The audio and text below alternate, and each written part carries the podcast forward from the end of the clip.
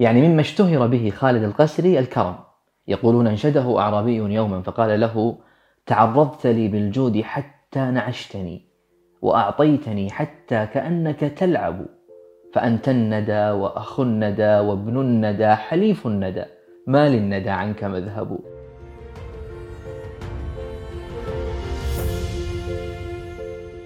هذا أنا رشاد حسن وهذه أمسية جديدة من أمسياتنا.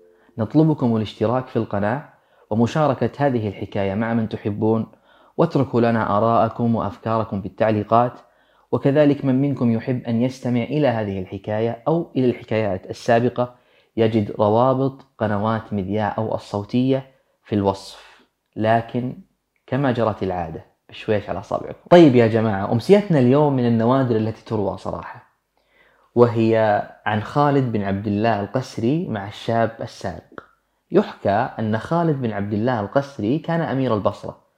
فجاء إليه في يوم من الأيام جماعة متعلقون بشاب له جمال باهر وأدب ظاهر وعقل وافر حسن الصورة طيب الرائحة عليه سكينة ووقار يعني فيه من الأخلاق والمكارم ما فيه من الأخلاق والمكارم. متعلقون به يعني ماسكينه. فقدموه إلى خالد فسألهم عن قصته فقالوا هذا لص أصبناه البارحة في منزلنا. يعني واحد جاء عندنا دخل علينا المنزل لص سارق وجبناه لك يا طويل العمر. فنظر إليه خالد فأعجبته يعني آه، هيئته ونظافته وما, وما يبدو عليه من مكارم الأخلاق هذه. فقال خلوا عنه يعني طلبهم فقال خلوا عنه. ثم دنا منه وسأله عن قصته. فقال إن القوم صادقون فيما قالوه والأمر على ما ذكروا. فقال له خالد ما حملك على ذلك وأنت في هذه الهيئة الجميلة والصورة الحسنة؟ فقال حملني على ذلك الطمع في الدنيا وقضاء الله سبحانه وتعالى. فقال له خالد ثكلتك أمك أما كان لك في جمال وجهك وكمال عقلك وحسن أدبك. زاجر يزجرك عن السرقة؟ قال دع عنك هذا أيها الأمير وامض إلى ما أمر الله تعالى به. فذلك بما كسبت يداي. وما الله بظلام للعبيد. يعني سو ما بدا لك. فسكت الأمير خالد فترة يفكر في أمر الفتى. ثم أدناه منه وقال له إن اعترافك على رؤوس الأشهاد قد رابني. وأنا ما أظنك سارقا. يعني لا لا يكاد يكون يحمل هذه الأخلاق وهذه الهيئة سارق وأنا ما أظنك سارقا ولعل لك قصة غير السرقة فأخبرني بها. فقال أيها الأمير لا يقع في نفسك شيء سوى ما اعترفت به عندك. وليس لي قصة أشرحها إلا أني دخلت دار هؤلاء فسرقت ما أمكنني. فأدركوني وأخذوه مني وحملوني إليك. فأمر الأمير خالد بحبسه وأمر مناديا ينادي بالبصرة.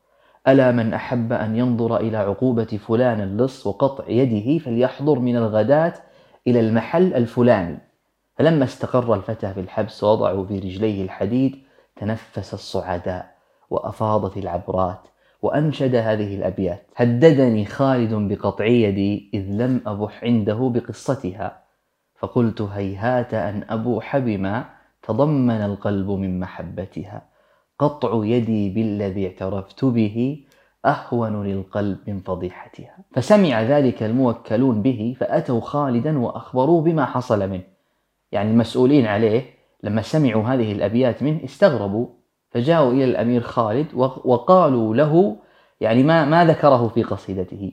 فلما جن الليل أمر بإحضاره عنده. فلما حضر استنطقه فرآه عاقلا أديبا فطنا ظريفا. فأمر له بطعام فأكل معه وتحدث ساعة. ثم قال له خالد قد علمت أن لك قصة غير السرقة. فإذا كان الصباح وحضر الناس وحضر القاضي وسألك عن السرقة فأنكرها. واذكر ما يدرأ عنك حد القطع. يعني قول شيء لكن لا تأتي بشيء يقطعون يدك معه. قول إنك سرقت بس سرقة. خفيفة يعني ليست سرقة يقطعون يدك معها. فقد قال رسول الله صلى الله عليه وسلم ادرأوا الحدود بالشبهات.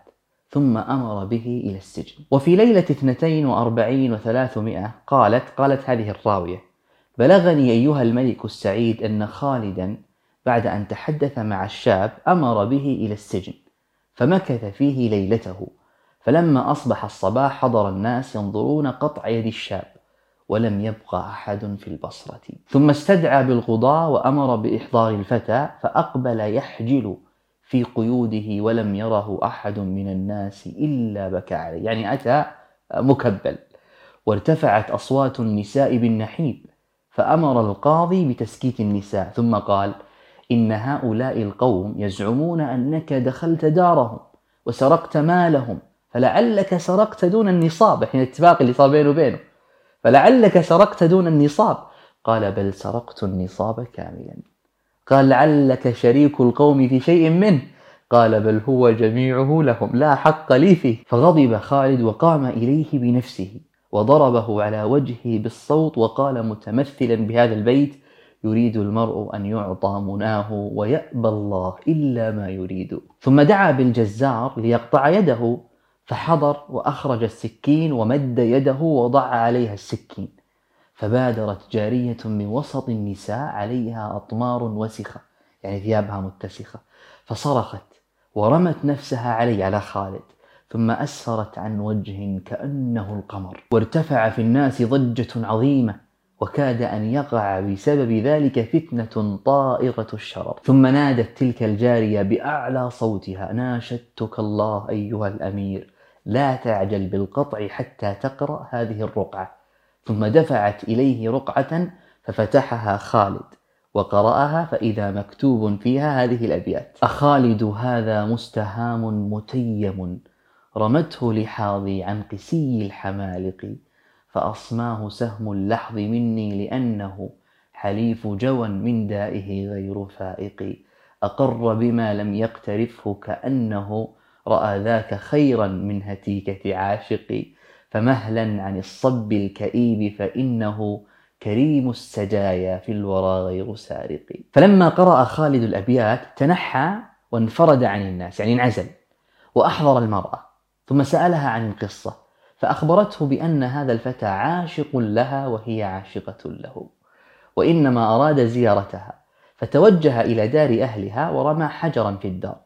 ليعلمها بمجيئه فسمع أبوها وإخوتها صوت الحجر فصعدوا إليه. فلما أحس بهم جمع قماش البيت كله وأراهم أنه سارق. يا الله سترا على هذه المعشوقة. فلما رأوه على هذه الحالة أخذوه وقالوا هذا سارق وأتوا به إليك فاعترف بالسرقة وأصر على ذلك حتى لا يفضحني. وقد ارتكب هذه الأمور من رمي نفسه بالسرقة لفرط مروءته وكرم نفسه. فقال خالد إنه لخليق بأن يسعف بمراده. يعني هذا واحد يمشون الناس معه. ثم استدعى الفتى إليه فقبله بين عينيه وأمر بإحضار أبي الجارية. وقال له يا شيخ إنا كنا عزمنا على إنفاذ الحكم على هذا الفتى بالقطع. قاطعين يده قاطعين يده لأنه سارق.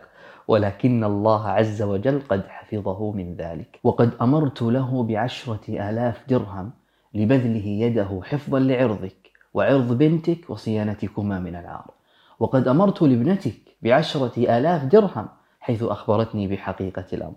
وأنا أسألك أن تأذن لي في تزويجها منه. فقال الشيخ أيها الأمير قد أذنت لك في ذلك فحمد الله وأثنى علي وخطب خطبة حسنة. من الكلمات حقيقة اللي ما أنساها لخالد القسري على شهامته وكرمه وجوده هي كلمات قرأتها في خطبة له.